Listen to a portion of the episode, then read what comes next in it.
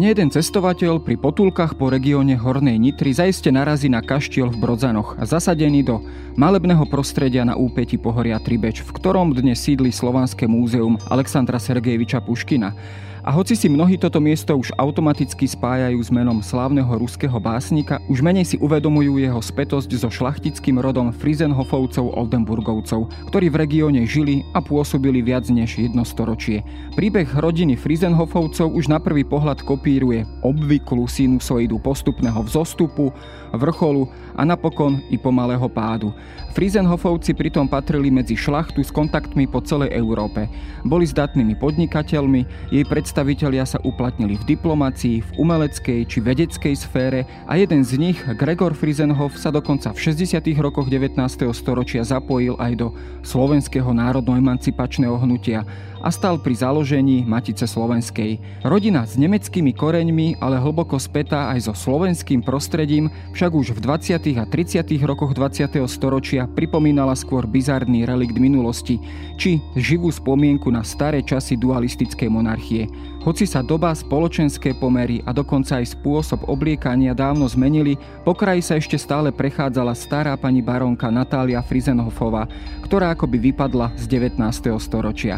Celý príbeh, ako inak aj tento raz skončil smutne, vyrabovaním kaštiela na konci druhej svetovej vojny a dočasným zabudnutím, či skôr nepripomínaním si tejto kapitoly dejín celého regiónu. Aj po dlhých desaťročiach však spomienky ožívajú a teraz si našli miesto vo vedeckom spracovaní dejín celého rodu v knihe Európsky rod v slovenskom svete z pera dvoch autorov Romana Holeca a Aleksandry Lukáčovej. Počúvate dejiny, pravidelný podcast denníka Sme. Moje meno je Jaro Valencom, šéf-redaktor časopisu Historická reví a rozprávať sa budem práve so spoluautorkou tejto knihy Aleksandrou Lukáčovou zo Slovanského múzea Alexandra Sergejeviča Puškina v Brodzanoch. V podcastoch zvykneme počúvať informácie, zábavu, myšlienky druhých. Skúsme teraz spolu na chvíľu počúvať svoje vnútro. Všetci potrebujeme mať v živote ľudí, pri ktorých sa cítime v bezpečí. Poďte so mnou 10 sekúnd myslieť na človeka, pri ktorom sa cítite v bezpečí vy.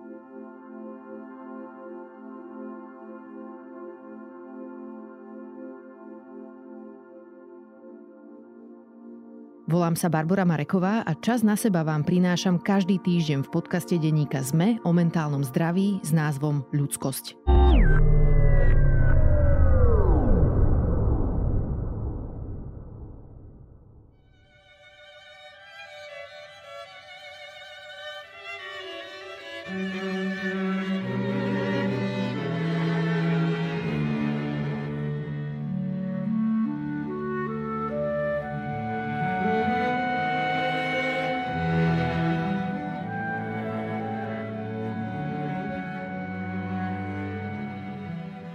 No, my asi naozaj poznáme Brodzany, automaticky asi aj zo školských výletov sa nám to spája s menom Alexandra Sergejeviča Puškina. Uh, je to asi aj z vášho pohľadu zrejme škoda, že možno ľudia, uh, neviem ako je to priamo v regióne, v Brodzanoch, ty, ty určite živú spomienku majú, ale zrejme je to škoda, že my si možno nespájame toto miesto automaticky uh, s týmto rodom. Zabudli sme? Zabudli sme na týchto ľudí? Áno, áno, veľká časť. Ako ste správne povedali, tak tu ľudia v obci, v regióne vedia o rode predovšetkým, alebo teda najmä o Natálii Oldenburgovej, Vojvodkyni, ale eh, čo sa týka ostatných obyvateľov Slovenska mimo regiónu, tak tí majú Brozany zafixované hlavne ako miesto, ktoré nejakým spôsobom súvisí s Puškinom. A mnohí sú často prekvapení, ako máme krásnu expozíciu, čo všeli, čo sa tu dozvedia, ako stále teda udržujeme historickú pamäť a spomíname na, na teda bývalých majiteľov Brozianského kaštila, čiže nie, nie Brodzani nie sú len o Puškinovi a o, teda o ruských príbuzných Frizenhofovcov. Frizenhofovci to je, ako som aj spomínal v úvode, vlastne rod s nemeckými koreňmi, v ktorom teda období, kedy sa vlastne začína táto ich cesta, postupný vzostup. Oni boli teda najskôr zdatnými podnikateľmi, pokiaľ hovoríme o prvej generácii, konkrétne o Johanovi Michailovi, v tom čase ešte s priezviskom Vogel, v ktorom období sa začína vzostup tohto rodu a s akými aktivitami vlastne tento vzostup je spojený. No, príbeh tohto rodu sa začína písať v roku 1789,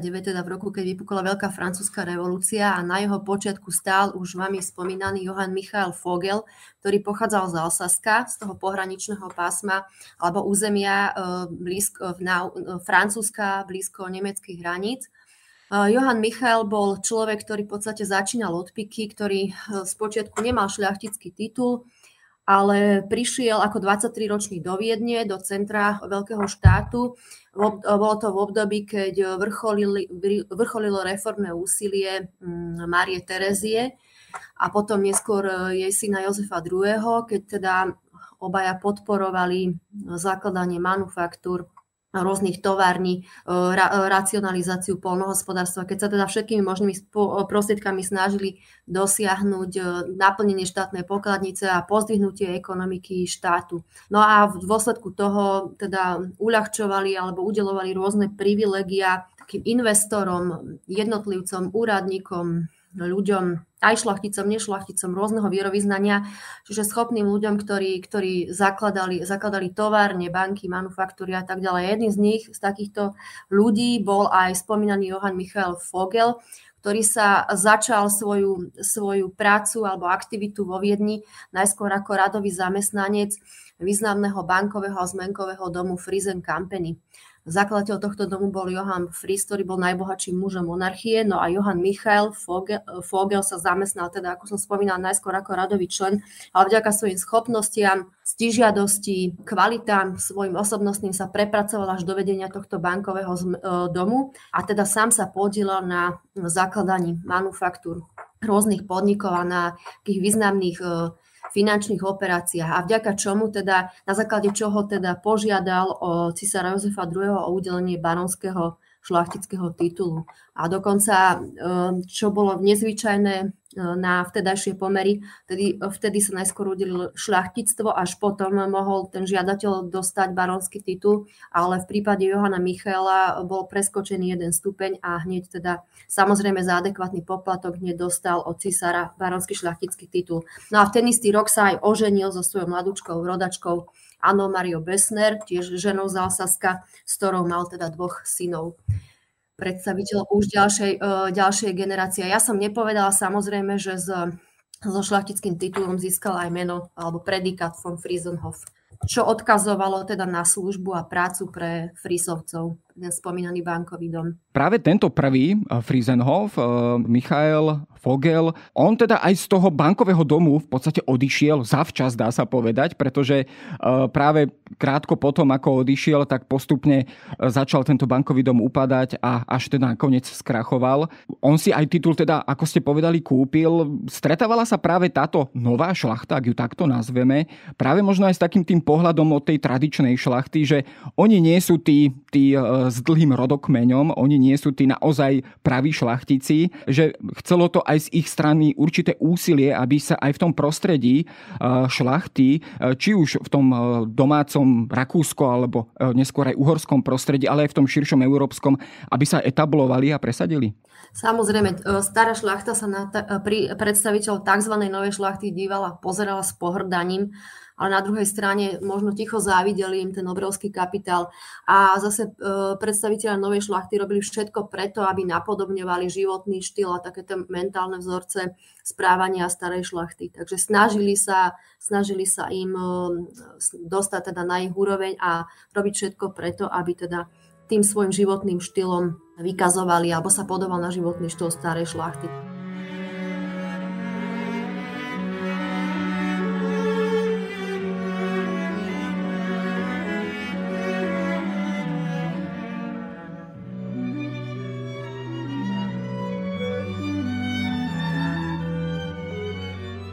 Keď sa pozrieme na tú ďalšiu generáciu, nasledujúcu druhú generáciu, tu reprezentujú predovšetkým bratia Adolf a Gustav. Starší Adolf, on, ak to možno zjednoduším, sa asi najviac ponášal na otca aj svojimi podnikateľskými aktivitami, schopnosťami. V podstate pokračoval vlastne v tej tradícii, rodinnej tradícii podnikania, zväčšovania majetku. Kým ten Gustav, on teda síce pracoval v diplomatických službách eh, pre Rakúsku, alebo teda Habsburskú monarchiu. Myslím, že bol bol na misiách v Petrohrade, v Neapole, v Dražďanoch, ale bol, dá sa povedať, trošku taký introvertnejší alebo možno umelecky zameranejší. E, aký bol vzťah týchto bratov? Ako sa to možno odrážalo potom aj do osudu celej rodiny v tých ďalších desaťročiach? No ja by som len krátko teda predstavila oboch, ako ste správne e, povedali. Adolf bol, bol teda schopný podnikateľ, ctižiadostivý, Pohyboval sa vo vedení dvoch takých najvýznamnejších štátnych tovární, ktoré teda zabezpečovali dopravnú infraštruktúru. Jednak to bola privilegovaná prvá železničná spoločnosť, ktorá vybudovala prvú železničnú trať medzi Lincom a Českými Budejovicami a okrem toho bol, a bol aj riaditeľom alebo jedným z riaditeľov Dunajskej paroplavnej spoločnosti. To zase bola spoločnosť, ktorej uh, akcie vlastnili, vlastnila vtedajšia politická aj e, podnikateľská elita, napríklad knieža Meterných. No a táto sa prepracovala postupne na naj, najväčšie vnútrozenské lodierstvo na svete. Takže v takýchto kruhoch sa pohyboval Adolf. Okrem toho teda mal aj iné, rôzne iné podnikateľské aktivity, ale bohužiaľ predčasná smrť mu zabranila, aby sa na, dostal teda na úplný vrchol. No Gustav, Gustav e, pôsobil teda v diplomatických službách rakúskeho cisára v Neapole, Dražďanoch, v Petrohrade. Nebol teda vrchol e, v tých v najvyšších na tých priečkách diplomácie, väčšinou pôsobil ako ataše. A ako ste správne povedali, bol, bol skôr taký intelektuál, človek, ktorý bol veľmi vzdelaný, rozhľadený, ale nemal schopnosti stať sa nejakým podnikateľom Adolfovho typu alebo typu svojho otca. A medzi nimi bol 10-ročný alebo takmer 10-ročný vekový rozdiel, takže a vďaka tomu alebo v dôsledku toho, že um, obaja chlapci alebo súrodenci strátili rodičov v mladom veku, tak Adolf v podstate uh, Gustavovi suploval otca, čiže bol medzi nimi takýto takmer otcovský vzťah a vo veľkej miere mm, teda názory Adolfa boli pre Gustava veľmi dôležité. Vidíme to na korešpondencii, kde mu teda sa zdôveroval úplne so všetkým, so svojím osobným životom, pracovným, so svojimi názormi na politiku, spoločenské otázky a tak ďalej. Takže ešte v čase, keď Adolf žil, tak sa snažil Gustava viesť aj týmto smerom, hej, že Gustav obchodoval s rôznymi komoditami, so zmenkami, s cenými papiermi a tak ďalej. Takže pod jeho vedením sa mu ako tak darilo, ale potom už to teda bolo horšie. Jednoducho na tieto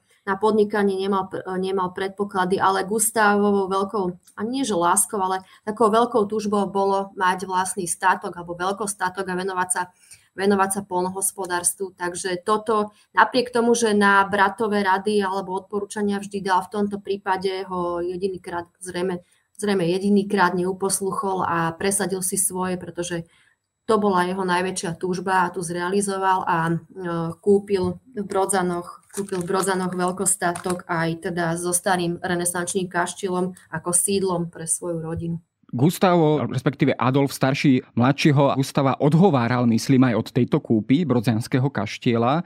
V akom stave vlastne bolo toto celé pánstvo, myslím, že po, po rodine Kvašajovcov v tomto regióne, myslím, že v roku 1846, keď ho kúpoval. Bola to investícia, ktorá sa možno neoplácala, do ktorej musel potom Gustav v tých ďalších rokoch naozaj veľa, veľa investovať? No áno, Gustav sa naozaj úplne vyhádzal z peňazí, aj preto ho teda Adolf odhováral odhovaral aj jeho svokor od, od tejto kúpy a pod, v podstate kaštiel bol vo veľmi zlom stave, tak e, Gustav, keď kúpoval, kúpoval toto pánstvo a nejaký dlh, pomerne dlhý čas sa zdržoval tu v Brodzanoch mm, a na okolí, tak písal svojej manželke, teda ešte prvej manželke do Viedne, že to je naozaj vyzerá ako chlieb pre prasce a keby mohol, tak to všetko zvalí a postaví nový, postaví nové sídlo No a potom si uvedomil, že na tomu peniaze nevídu.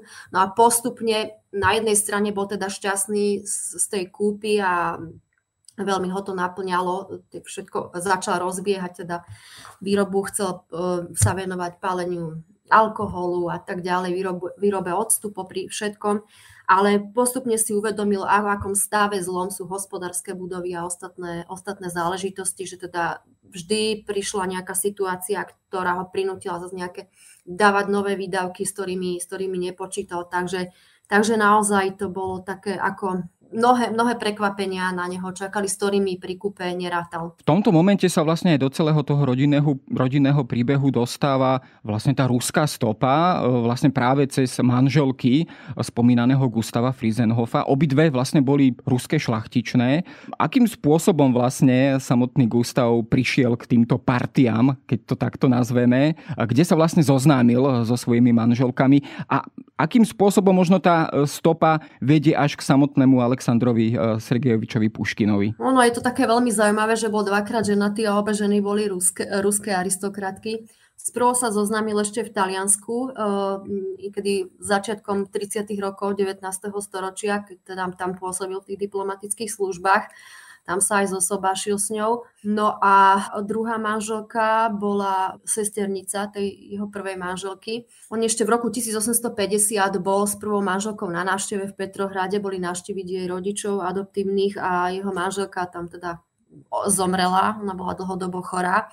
No a starala sa o ňu v tie posledné, posledné dni, týždne jej sesternica Alexandra Nikolajevna Gončarová, ktorá, ktorú potom e, Gustav Frizenov požiadal o ruku. Obe ženy boli, boli príbuzné Puškinovej manželky Natálie Nikolajevny Gončarovej. Tá prvá Frizenhofová žena bola sesternica Puškinovej manželky, no a táto druhá manželka Gustava Frizenhofa už bola sestrou Puškinovej manželky, čiže bola Puškinovou švagrinou a žila v spoločnej domácnosti so svojou sestrou aj s básnikom. Ona teda bola dlho slobodná. Takže takýmto spôsobom sa, sa uskutočnilo, alebo tu sú korene toho príbuzenstva alebo ruského rodinného kontextu Frizenhofovcov. No a keď sa Alexandra Nikolajevna vydala za barona Frizenhofa, presťahovala sa do Brodzian, tak potom ju teda manželka basníka Puškina, už vdova, tom čase, ale Puškin už nežil, navštevovala každoročne až do svojej smrti Brodzanoch aj so svojimi deťmi, ktoré mala s Puškinom a potom s druhým manželom.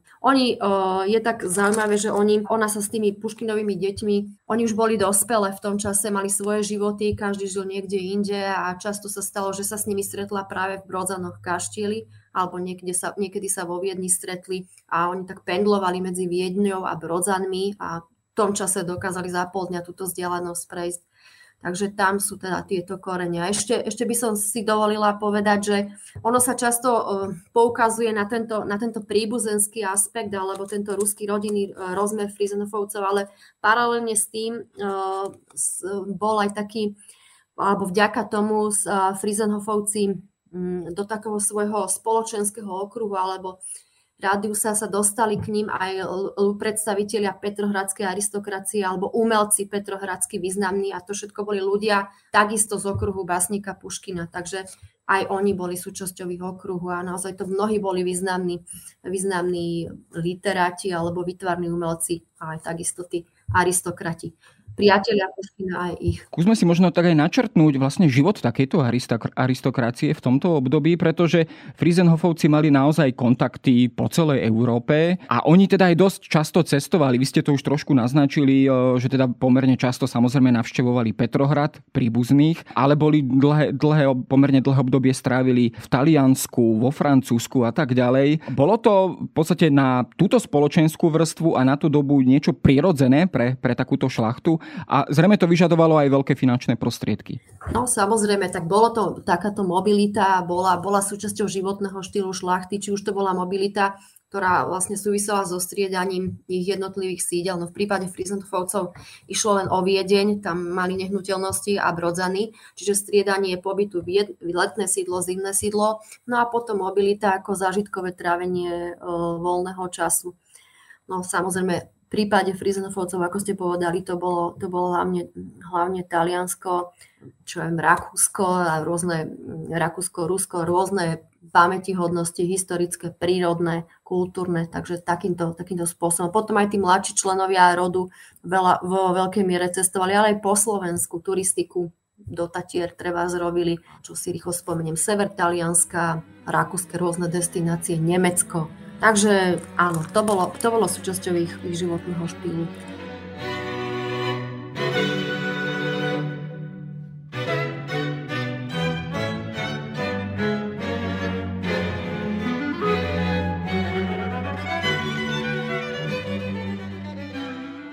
Keď sa posunieme do tej tretej generácie, tak tam opäť máme uh, akýsi možno taký zaujímavý ďalší súrodenecký vzťah vlastne z týchto dvoch manželstiev Gustava Frizenhofa vlastne vyšli dve deti, starší Gregor Frizenhof z toho prvého manželstva a z druhého potom Natália Frizenhofova Oldenburgová neskôr. Aký bol tam možno opäť ten vzťah, pretože pokiaľ si správne spomínam, tak väčšinu tých majetkov podedila práve tá mladšia Natália. Bolo toto práve možno s predmetom sporu alebo určitého, určitej zlej krvi medzi týmito súrodencami, um, ako sa to premietalo do, do, do ich vzájomného vzťahu? No išlo o súrodencov, ktorí teda mali spoločného otca, teda boli nevlastní, aj pomerne veľký 14-ročný vekový rozdiel bol, bol medzi nimi.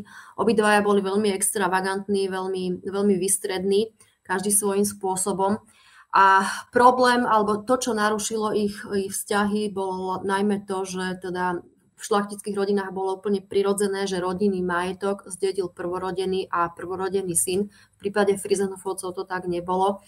Gregor Frizenhof, teda hoci, hoci sa venoval, e, venoval polnohospodárstvu, tak e, nezdedil, nezdedil brozianské pánstvo. A dôvodom bol, boli zrejme ekonomické, finančné problémy Gustava Frizenhofa a dlhy.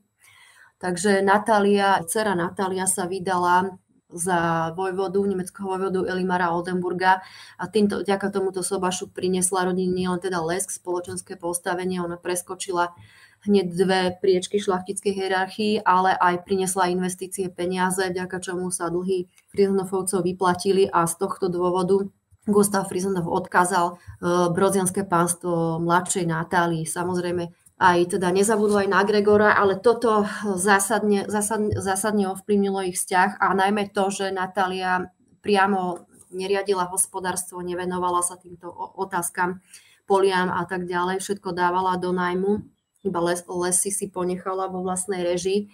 A keď Gregor videl teda, ako gazdujú títo správcovia, väčšinou to boli Nemci, zo začiatku, ako sa to všetko uberá, takže toho veľmi, veľmi, veľmi hnevalo, pretože on teda sa venoval, venoval sa rolníckého svete, agrár, a polnohospodárskeho svete, meteorológii, a týmto záležitostiam, ktoré súviseli s polnohospodárstvom, takže jeho veľmi hnevalo, že on si musel prenajímať polia, na ktoré by teda obrábal, kde by realizoval svoje, svoje aktivity a to, čo chcel. Keď sa na chvíľku pristavíme práve pri spomínanom Gregorovi, on bol naozaj zaujímavá postava, aj na vtedajšie pomery, možno trošku taká čierna ovca rodiny, alebo ako ho nazvať, ktorý trošku vybočoval z takých tých klasických kritérií šlachtica. On pomerne si blízky vzťah našiel aj k samotnému miestu, k samotným Brodzanom, k obyvateľstvu Brodzian, tomu sedliackému obyvateľstvu. A takisto on figuruje aj ako člen e, zakladajúceho výboru Matice Slovenskej, čiže či už priamo alebo nepriamo sa zapojil aj vlastne do toho slovenského národno-emancipačného hnutia v 60. rokoch 19. storočia. Ako k tomuto vlastne všetkému prišiel? Ako prišiel vôbec k tomu vzťahu jednak k Slovensku, k tomu slovenskému, aj k tým slovenským elitám, intelektuálnym elitám. A kde sa možno tá, tá, ten súvis možno dá nájsť? No, Gregor bol veľmi netypický šlachtic, absolútne teda e, predstavy, naše predstavy o vtedajších šlachticoch nesplňal. Nepatril teda svojím spôsobom života vôbec.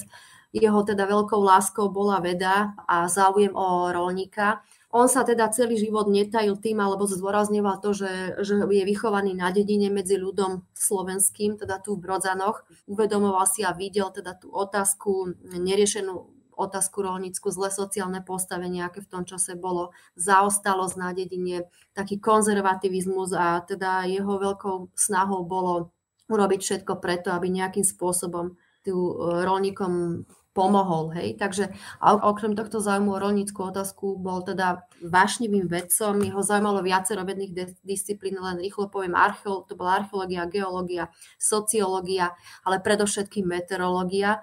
Gregor Frizenov je zakladateľ vedeckej meteorológie na Slovensku a zároveň on to tak dokázal prepojiť tú lásku k rolníctvu s láskou a s láskou k vede, čiže vnášal meteorológiu a praktickú meteorológiu do života, do života rolníkov pre ich potreby. V tom čase sa meteorológia volala agrometeorológia, lebo nikoho nezaujímalo, aké bude počasie, tak ako to my dnes sledujeme, ale meteorológia slúžila statkárom a rolníkom.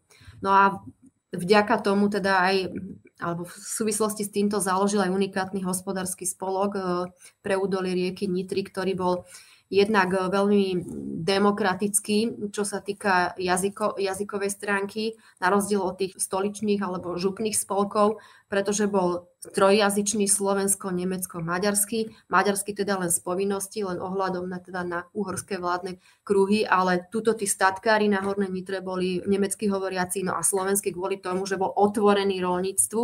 Rolníci mohli byť jeho členmi a teda aby rozumeli, aby z tej osvety niečo, polnohospodárskej osvety niečo mali, tak preto tak aj tlač samozrejme ich bola vydávaná aj, aj v Slovenčine. Takže spolok mal, rýchlo poviem, mnohostranné aktivity, ktorých cieľom bolo to teda vnášať moderné polnohospodárske metódy do života, aplikovať ich do praxe a do života aj, aj takýchto bežných rolníkov. A ten jeho záujem, ešte to je zaujímavé na ňom, či, čo ho robí netypickým v porovnaní s ostatnými šlachticami v Uhorsku, bol záujem o, tie, o národno-emancipačné snahy Slovakov, o národnú otázku. To súvisí jednak tu s týmto domácim prostredím, s ľuďmi, ktorými tu prišiel do kontaktu, či už to bol miestny kňaz, učiteľ, ktorí boli veľkí národovci. A tým, že Gregorov otec Gustav nebol nejaký, nejakou výnimoč, výlučnosťou šlachtickou zaťažený, on bežne s takýmito ľuďmi aj tu v kašteli viedol rozpravy, rozhovor hovorí. A v tomto prostredí sa Gregor pohyboval, to bola jedna vec. A tieto názory vlastne už tak ako keby od detstva do ňoho prenikali, ale aj to, že teda študoval vo Viedni, tam sa dostal do takého toho ideového kvasu, ktorý, ktorý mu bol k dispozícii na, počas štúdií knižnicu, teda knihy a tak ďalej. Aj vďaka tomu ruskému rodinnému kontextu, hej, nejaké tie ruské ideové vplyvy uh, na ňo mali, ma, mali vplyv. Takže už počas štúdií na vysokej škole vo Viedni na, študoval ved, najskôr vedu a právo o štáte, sa dostal do kontaktu so slovenskými politickými elitami, s predstaviteľmi, s, e, s biskupom Štefanom Mojzesom, s Karolom Kuzmaním, s Jozefom Miloslavom Hurbanom. Stretával sa s nimi, písal si s nimi a vlastne začal, alebo nie začal, podporoval založenie Matice Slovenskej, sa stal sa členom prvého válneho zhromaždenia a v, to si teda tieto slovenské politické elity boli hladné po šlachte. Pre nich bolo dôležité, aby predstaviteľa šlachty v podstate podporovali ich snahy a aj Maticu Slovensku a to vlastne pomohlo zniž, zvýšiť prestíž Matice Slovenskej v očiach horských vládnych kruhov. Keď si človek prelistuje dobovú tlač, treba z takého roku 1863, či už, ja neviem, Sokol, Pešbudinské vedomosti alebo Moravskú Orlicu, tak tam je viacero článkov vyslovene oslavných na adresu Gregora Frizenhofa, čiže tam vidíme, ako veľmi si jeho, jeho osobnosť považovali. No, keď sa o, pozrieme e, teraz na sestru Natáliu Frizenhofovú, ako ste spomínali, ona sa veľmi dobre vydala e, za Elmíra Oldenburga, čo bol v podstate panovnícky rod jedného z, z nemeckých vojvodstiev Oldenburg. Jeho brat, myslím, že Peter II bol, bol neskôr potom nástupcom alebo teda panovníkom v tomto vojvodstve zrejme táto rodina, nemecká rodina z tohto sobášu zrejme tak nadšená nebola ako, ako Friesenhofovci. No áno, Elimar Oldenburg bol jed, jedným z následníkov tronu, takže nebolo podľa rodinných zákonov, oldenburských zákonov o uzatváraní manželstva nebolo jednoducho prípustné, aby niekto, kto je v poradovníku na, ako následník trónu, aby si aby sa zosobášil so ženou, ktorá je v šlachtickej hierarchii do niekoľko priečok nižšie a navyše je to predstaviteľka novej šlachty, ktorou teda títo starí šlachtici alebo títo staré rody e, pohrdali, ako som už povedala. No a Elimar bol aj teda vnúkom švedského kráľa, jeho matka bola švedská princezna Cecília. Takže toto, niečo takéto bolo, bolo nemysliteľné. Napriek tomu on sa do Natálie Frizenhofovej v tom čase ešte baronky zamiloval. Stretol sa s ňou vo Vizbadene na jednom, na jednom večierku, kde ona spievala a Elimar bol teda tiež umelecky založený človek, písal divadelné hry, komponoval hudbu, takže sa našli obidvaja. Je to ako z amerického filmu, neuveriteľné, ale zosobašili sa a aj napriek tomu všetkému eh, nesúhlasu rodiny a potom teda z Nemecka odišli a usadili sa v Rakúsku na predmestí, v tedajšom predmestí Viedne, v Erla, kde kúpili, kde kúpili pálec. Rodina Elimara Oldenburga teda vydedila, vydedila a jeho deti odstavila od nástupnických dedických práv. A on celý život viedol, viedol súdny spor s rodinou o to, aby deti mohli mať eh, meno Oldenburg, titul vojvoda, vojvodkyňa, až teda tak eh, do takej miery, ho to trápilo, že v dôsledku toho potom predčasne zomrel, veľmi, bol veľmi chorý. No a jeho manželka potom prijala ponuku od rodiny a ich deti už teda nedisponovali alebo nepoužívali titul vojvoda, vojvodkynia, ale titul grova, grovka, čo bol taký medzistupeň medzi barónom a vojvodom a mali meno, mali meno Welsburg.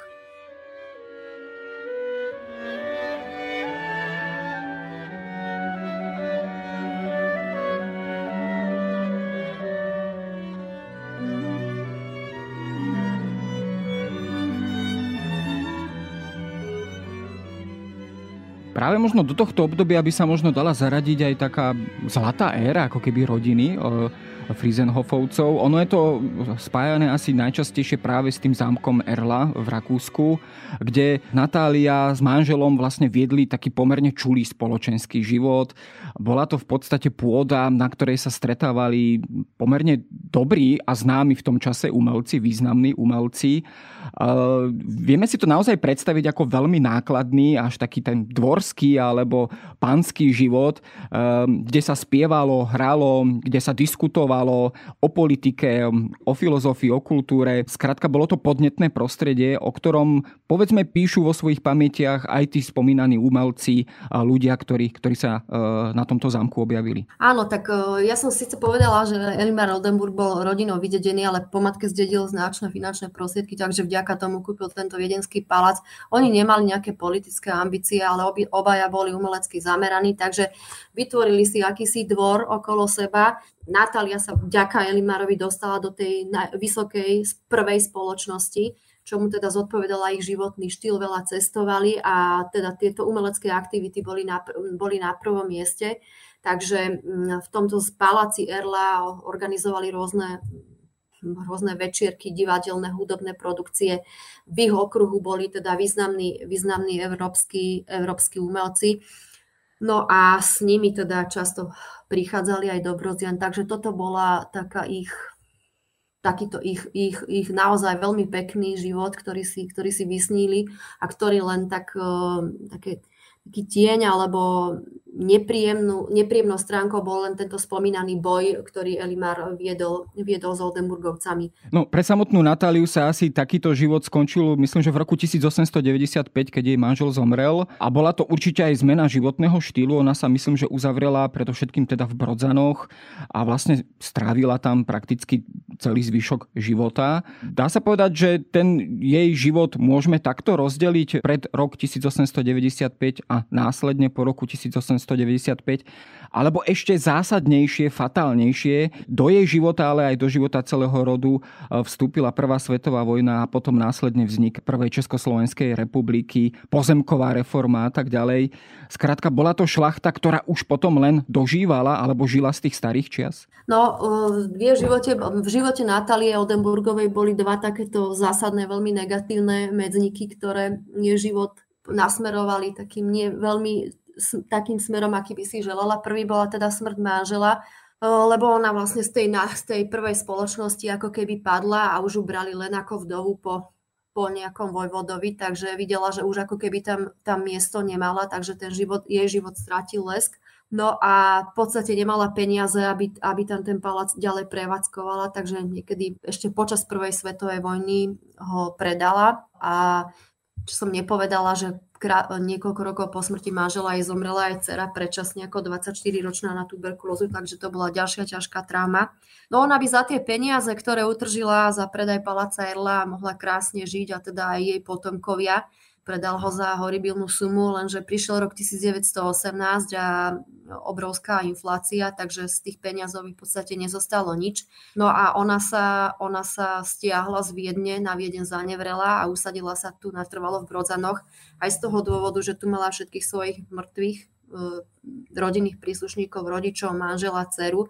Mala Brodzany veľmi rada a inej nezostávalo teda len v rodovom sídle sa usadiť. No a prišiel rok 1918, Československá republika, ktorá prijala teda legislatívu namierenú e, na voči šlachte, eliminovať ekonomickú, politickú moc alebo kapitál šlachty odstrániť. Prišla pozemková menová reforma, s ktorými teda Natália ako úplne nepraktická žena, ktorá nemala vzťah bunky na podnikanie, na vedenie hospodárstva, nemala na to predpoklady, ktorá musela s týmto, s týmto bojovať, s tou nešťastnou pozemkovou reformou, tak to bolo pre ňu, pre ňu katastrofa. Aj keď teda nestratila v konečnom dôsledku až tak veľa pôdy, zhruba jednu tretinu, ale vinou z tej svojej nepraktickosti e, sa obrovským spôsobom teda zadlžovala a postupne počas ďalších a ďalších rokov pomaly, ale isto rozpredávala, e, rozpredávala pozemky, polnospodárskú pôdu a padala ku dnu. Tu v Brodzanoch je veľa rodín, ktoré ešte stále teda si udržujú kúpno-predajné zmluvy, e, pozem, ktoré sa týkali pozemkov ktoré kúpili od, od Natálie Oldenburgovej. Takže na tom pekne človek vidím, keď to sledujem, ako ona postupne, postupne teda rozpredávala a zostávalo jej už potom minimum a zanechala po sebe obrovské dlhy. No ja som aj na začiatku spomenul alebo ponúkol poslucháčom taký obraz uh, starej šlachtičnej, ktorá ako keby e, bola prenesená z 19. storočia do 20. 30. rokov, už teda do obdobia Prvej republiky a teda naozaj pôsobila ako nejaký určitý relikt alebo nejaký tieň dávnej minulosti. Uh, bolo to naozaj takto, že Natália Frizenhofová-Aldenburgová aj napriek tomu, že sa zmenili politické pomery, spoločenské pomery, zmenila sa aj móda, zmenili sa každodenné veci. Eh, jednoducho si preniesla z tej minulosti taký akýsi výklenok alebo, eh, alebo akýsi nejaký svoj diel a naďalej ho pestovala aj v Novej republike. Jednoducho sa obklopila ľuďmi, ktorí jej pripomínali práve tieto staré časy. Áno, áno, ona si stále mala to, to, čo sa naučila pri svojom manželovi Elimarovi Oldenburgovi mať svoj vlastný dvor, tak to sa snažila udržiavať aj tu v Brodzanoch, hoci často to bolo také komické, tragikomické, ale stále si na ten svoj dvor potrpela. Každý rok mala svojich stabilných hostí, ktorí sem chodili do Brodzian letovať a mnohí teda len napísali, že teda o nej počuli a pozvala ich. Takže to bola jedna vec, čo, ktorá sa teda týkala tých takého toho šlachtictva je alebo toho životného štýlu mať vlastný dvor. Ďalej to, že lípla na všetkom starom, nič nechcela vyhodiť. Všetko, ku všetkému ju viazali nejaké spomienky, nostalgia na staré časy, ako ste spomínali módu. Stále teda nosila šaty z 19. storočia, aj keď v 20. rokoch vieme, že prišla revolúcia do mody Takže keď náhodou sa vybrala do Viedne, eh, tak tam, na, eh, tak tam musela komicky, komicky pôsobiť. Tak to bol ďalší, ďalší taký aspekt, ktorý súvisel s tými takouto láskou starým dobrým časom, hej? No, uh, Natália Frizenhofová, ona možno s ňou sa ako keby končí aj ten obraz uh, starej alebo šlachty, uh, starej šlachty uh, v tomto našom uh, prostredí alebo na našom území, ale takým tým posledným predstaviteľom rodu bol Georg, nie Frizenhof, ale Welsburg, uh, ktorý uh, v podstate ako keby uzavrel celý tento príbeh, ale pomerne dramatickým spôsobom, pretože uh, zapojil sa prakticky aj do slovenského národného povstania, mal v podstate problémy s, s režimom, ľudackým režimom e, slovenského štátu a nakoniec e, potom pred prichádzajúcou Červenou armádou, alebo teda pred postupujúcim frontom, napriek tomu, že pomáhal partizánom, e, v podstate ušiel do Rakúska. Ako tento príbeh v podstate skončil? Skončil sa úplným, úplnou stratou majetkov a úplným odchodom tohto rodu z Brodzian do tej miery, že už sa vlastne prakticky nikto, nikto z tejto rodiny nevrátil? No to je taký ťažký, smutný osud, ktorý sa teda na, dá nazvať ako bez peňazí a bez, človek bez peňazí a bez budúcnosti.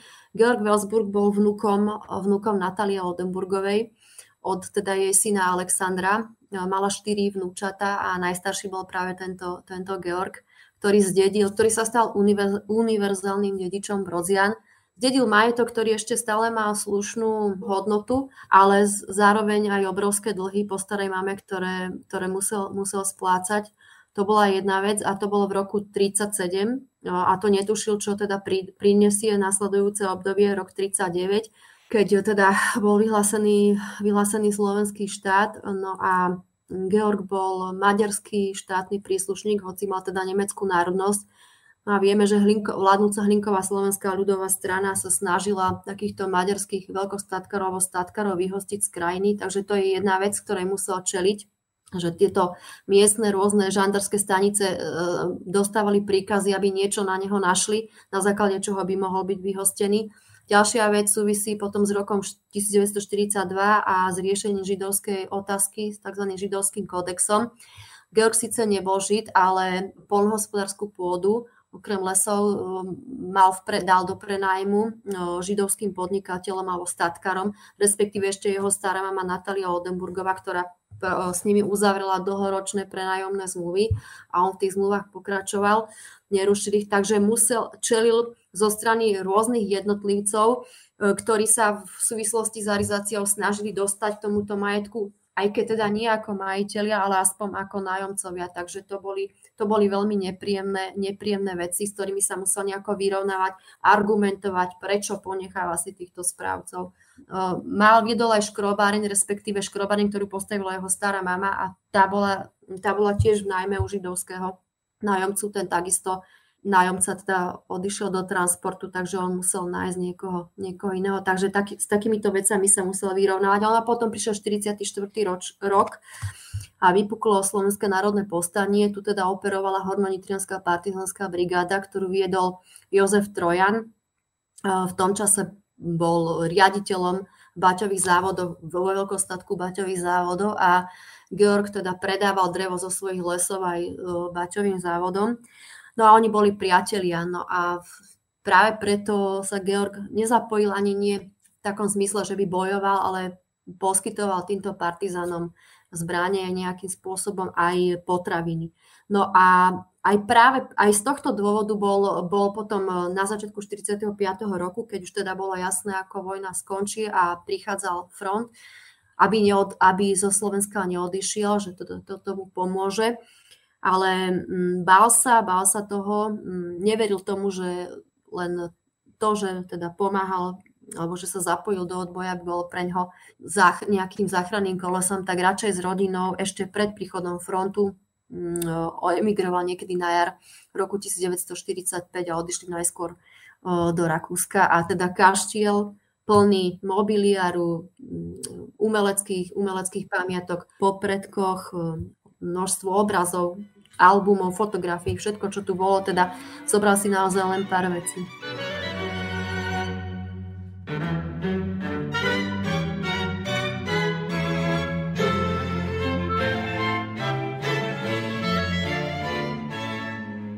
On mal asi aj pravdu, zrejme sa nemýlil, pretože myslím, že aj samotný Trojan potom skončil, myslím, že v jednom z tých monster procesov a, a bol, myslím, že dokonca, neviem, či bol aj popravený, alebo... T- bol popravený, áno, bol popravený. Georg, Georg po, v podstate aj zamýšľal ešte niekedy v 45.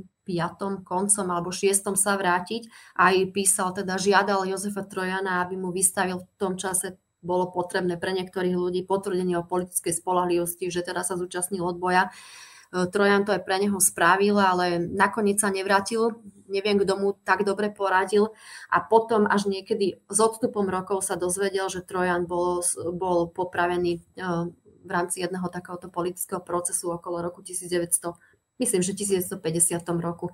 Takže tedy si uvedomil, že naozaj sa dobre, dobre rozhodol, aj keď mal veľmi ťažký život, musel pracovať ako robotník, on potom odišiel do Maďarska s manželkou, sa rozviedol, čiže v takých rôznych podradných pr- uh, zamestnaniach, ale nejak to už... Ale podarilo sa mu na sklonku života prísť do Brodzian a bol teda veľmi šťastný, keď videl, že kaštiel sa zachránil a že je tu múzeum, tak to ho naozaj to, tedy sa aj rozplakal uh, mi spomínala prvá riaditeľka múzea, ktorá uh, teda nevedela, kto sem prišiel. To bolo roku 1983 a vtedy, keď sa rozplakal, tak sa priznal, kto je. Takže bol naozaj, sa mu to podarilo a Georgi aj pochovaný v pohrebnej kaplnke u nás v Brodzanoch. Keď sa pozriem na záver eh, aj na spôsob, akým eh, ste hľadali materiály eh, k napísaniu tejto knihy spolu, spolu s pánom profesorom Holecom, tak určite by vám veľmi poslúžila asi rodina knižnice a predovšetkým teda rodinný archív tejto rodiny v Brodzanoch, ktorý bol ale zničený práve teda v roku 1945.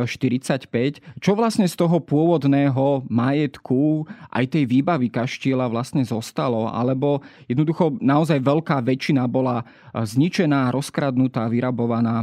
Ako, ako, ako ten záver vojny sa podpísal vlastne pod, pod, pod kaštiel v Brodzanoch? No, bohužiaľ, kaštiel v Brodzanoch nemal také šťastie ako Betliara, dopadol ako väčšina alebo ako všetky tieto šlachtické sídla.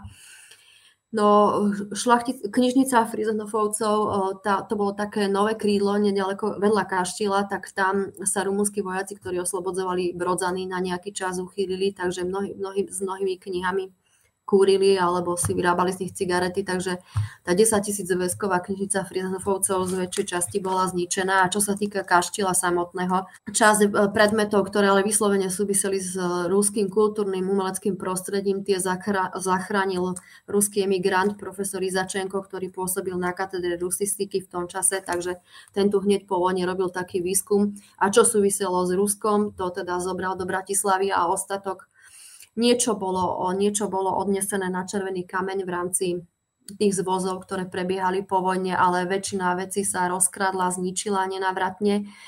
No a potom, keď vzniklo múzeum v 79. roku v Kaštili, tak eh, vtedajší zamestnanci sa snažili od tých potomkov tých, čo odsudzili tieto predmety nejakým spôsobom dostať naspäť. Takže časť predmetov sa tu nachádza, ale väčšina je nenávratne zničená. Čo sa týka rodinného písomného archívu, čo, čo je teda pre výskum a pre napísanie takejto knihy to najdôležitejšie, tak e, ten je roztrieštený, nachádza sa na rôznych miestach po všetkých európskych archívoch. Niečo sa nachádza na Slovensku, ale väčšina, väčšina podstatná, časť je Rus, eh, podstatná časť rodinného archívu Frizenhofovcov je v Rusku, v Petrohrade, eh, kde bola darovaná ešte v roku 1947 ako dar slovenských spisovateľov, zväzu ruských spisovateľov. Výmenou za to mala slovenská strana získať štúrové rukopisy. No ale e, nie, to nie je všetko, ešte, ešte sú teda písomnosti v archívoch vo Francúzsku, v Nemecku, v Rakúsku, v Maďarsku a tak ďalej. A dokonca sa stalo aj také, že niektoré podstatné zásadné materiály sme našli ako súčasť iných fondov, ktoré boli nespracované. Čiže to boli také náhody, nenáhody, keď idete pozrieť do nejakého fondu, ktorý si poviete, no možno niečo, čo súvisí s brodzanmi tam nájdem a objavíte tam to, čo ste tam vôbec nečakali.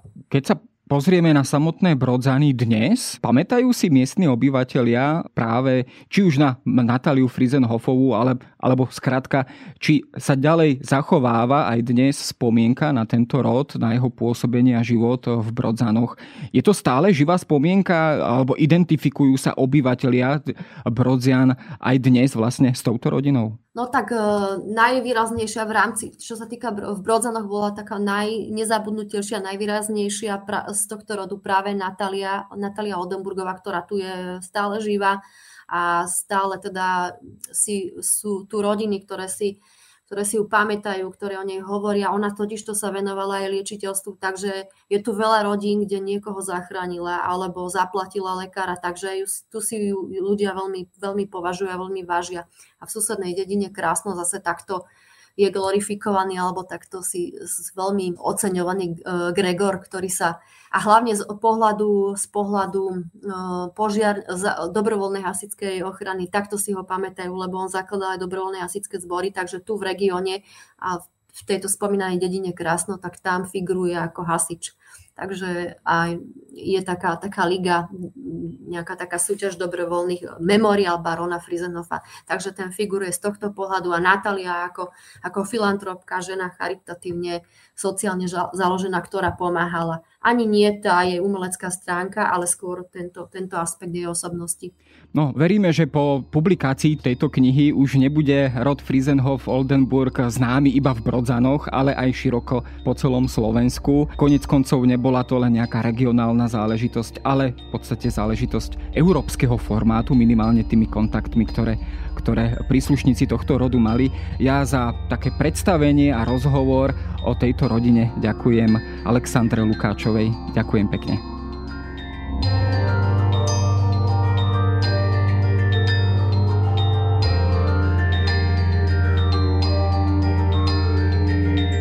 To je na dnes všetko. Počúvali ste Dejiny, týždenný podcast denníka Sme a historickej reví. Podcast Dejiny vychádza každý týždeň v nedelu. Prihláste sa na jeho odoberanie vo svojej podcastovej mobilnej aplikácii na platformách Google Podcasty, Apple Podcasty alebo v službe Spotify.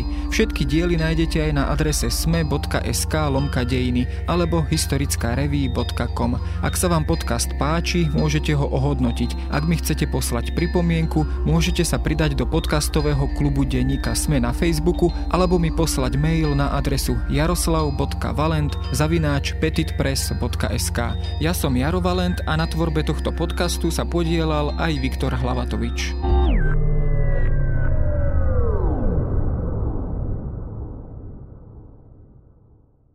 podcastoch zvykneme počúvať informácie, zábavu, myšlienky druhých. Skúsme teraz spolu na chvíľu počúvať svoje vnútro. Všetci potrebujeme mať v živote ľudí, pri ktorých sa cítime v bezpečí. Poďte so mnou 10 sekúnd myslieť na človeka, pri ktorom sa cítite v bezpečí vy.